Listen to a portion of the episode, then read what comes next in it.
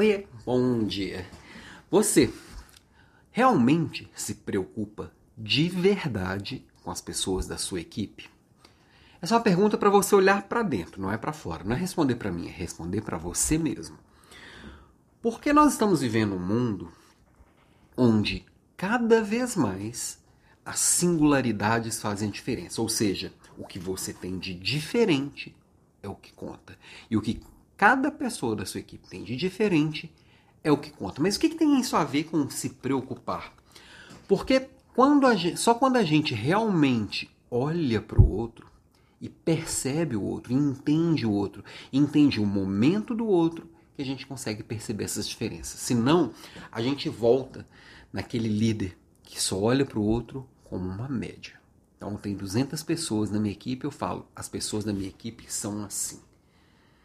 Em geral, você acerta? Pode até acertar, mas no individual você erra em todos. Quando você mira na média, você erra um monte de gente para cá, um monte de gente para lá e começa a tomar umas decisões equivocadas, que no passado podiam até fazer sentido. Vou fazer algo aqui que vai agradar mais ou menos todo mundo e tá beleza. Só que hoje em dia as pessoas têm acesso à informação. Hoje em dia as pessoas têm acesso a aquilo que eles realmente desejam enquanto consumidores. Antes eu tinha meia dúzia de carro para comprar, agora eu tenho 500 para poder escolher exatamente aquele que me atende. E por que que no trabalho alguém vai aceitar aquilo que foi pensado para massa. Aquele velho líder ou velho RH, né? Que também é uma frase bem ouvida dos RHs aí pelo mundo. Se eu fizer para você, eu vou ter que fazer para todo mundo.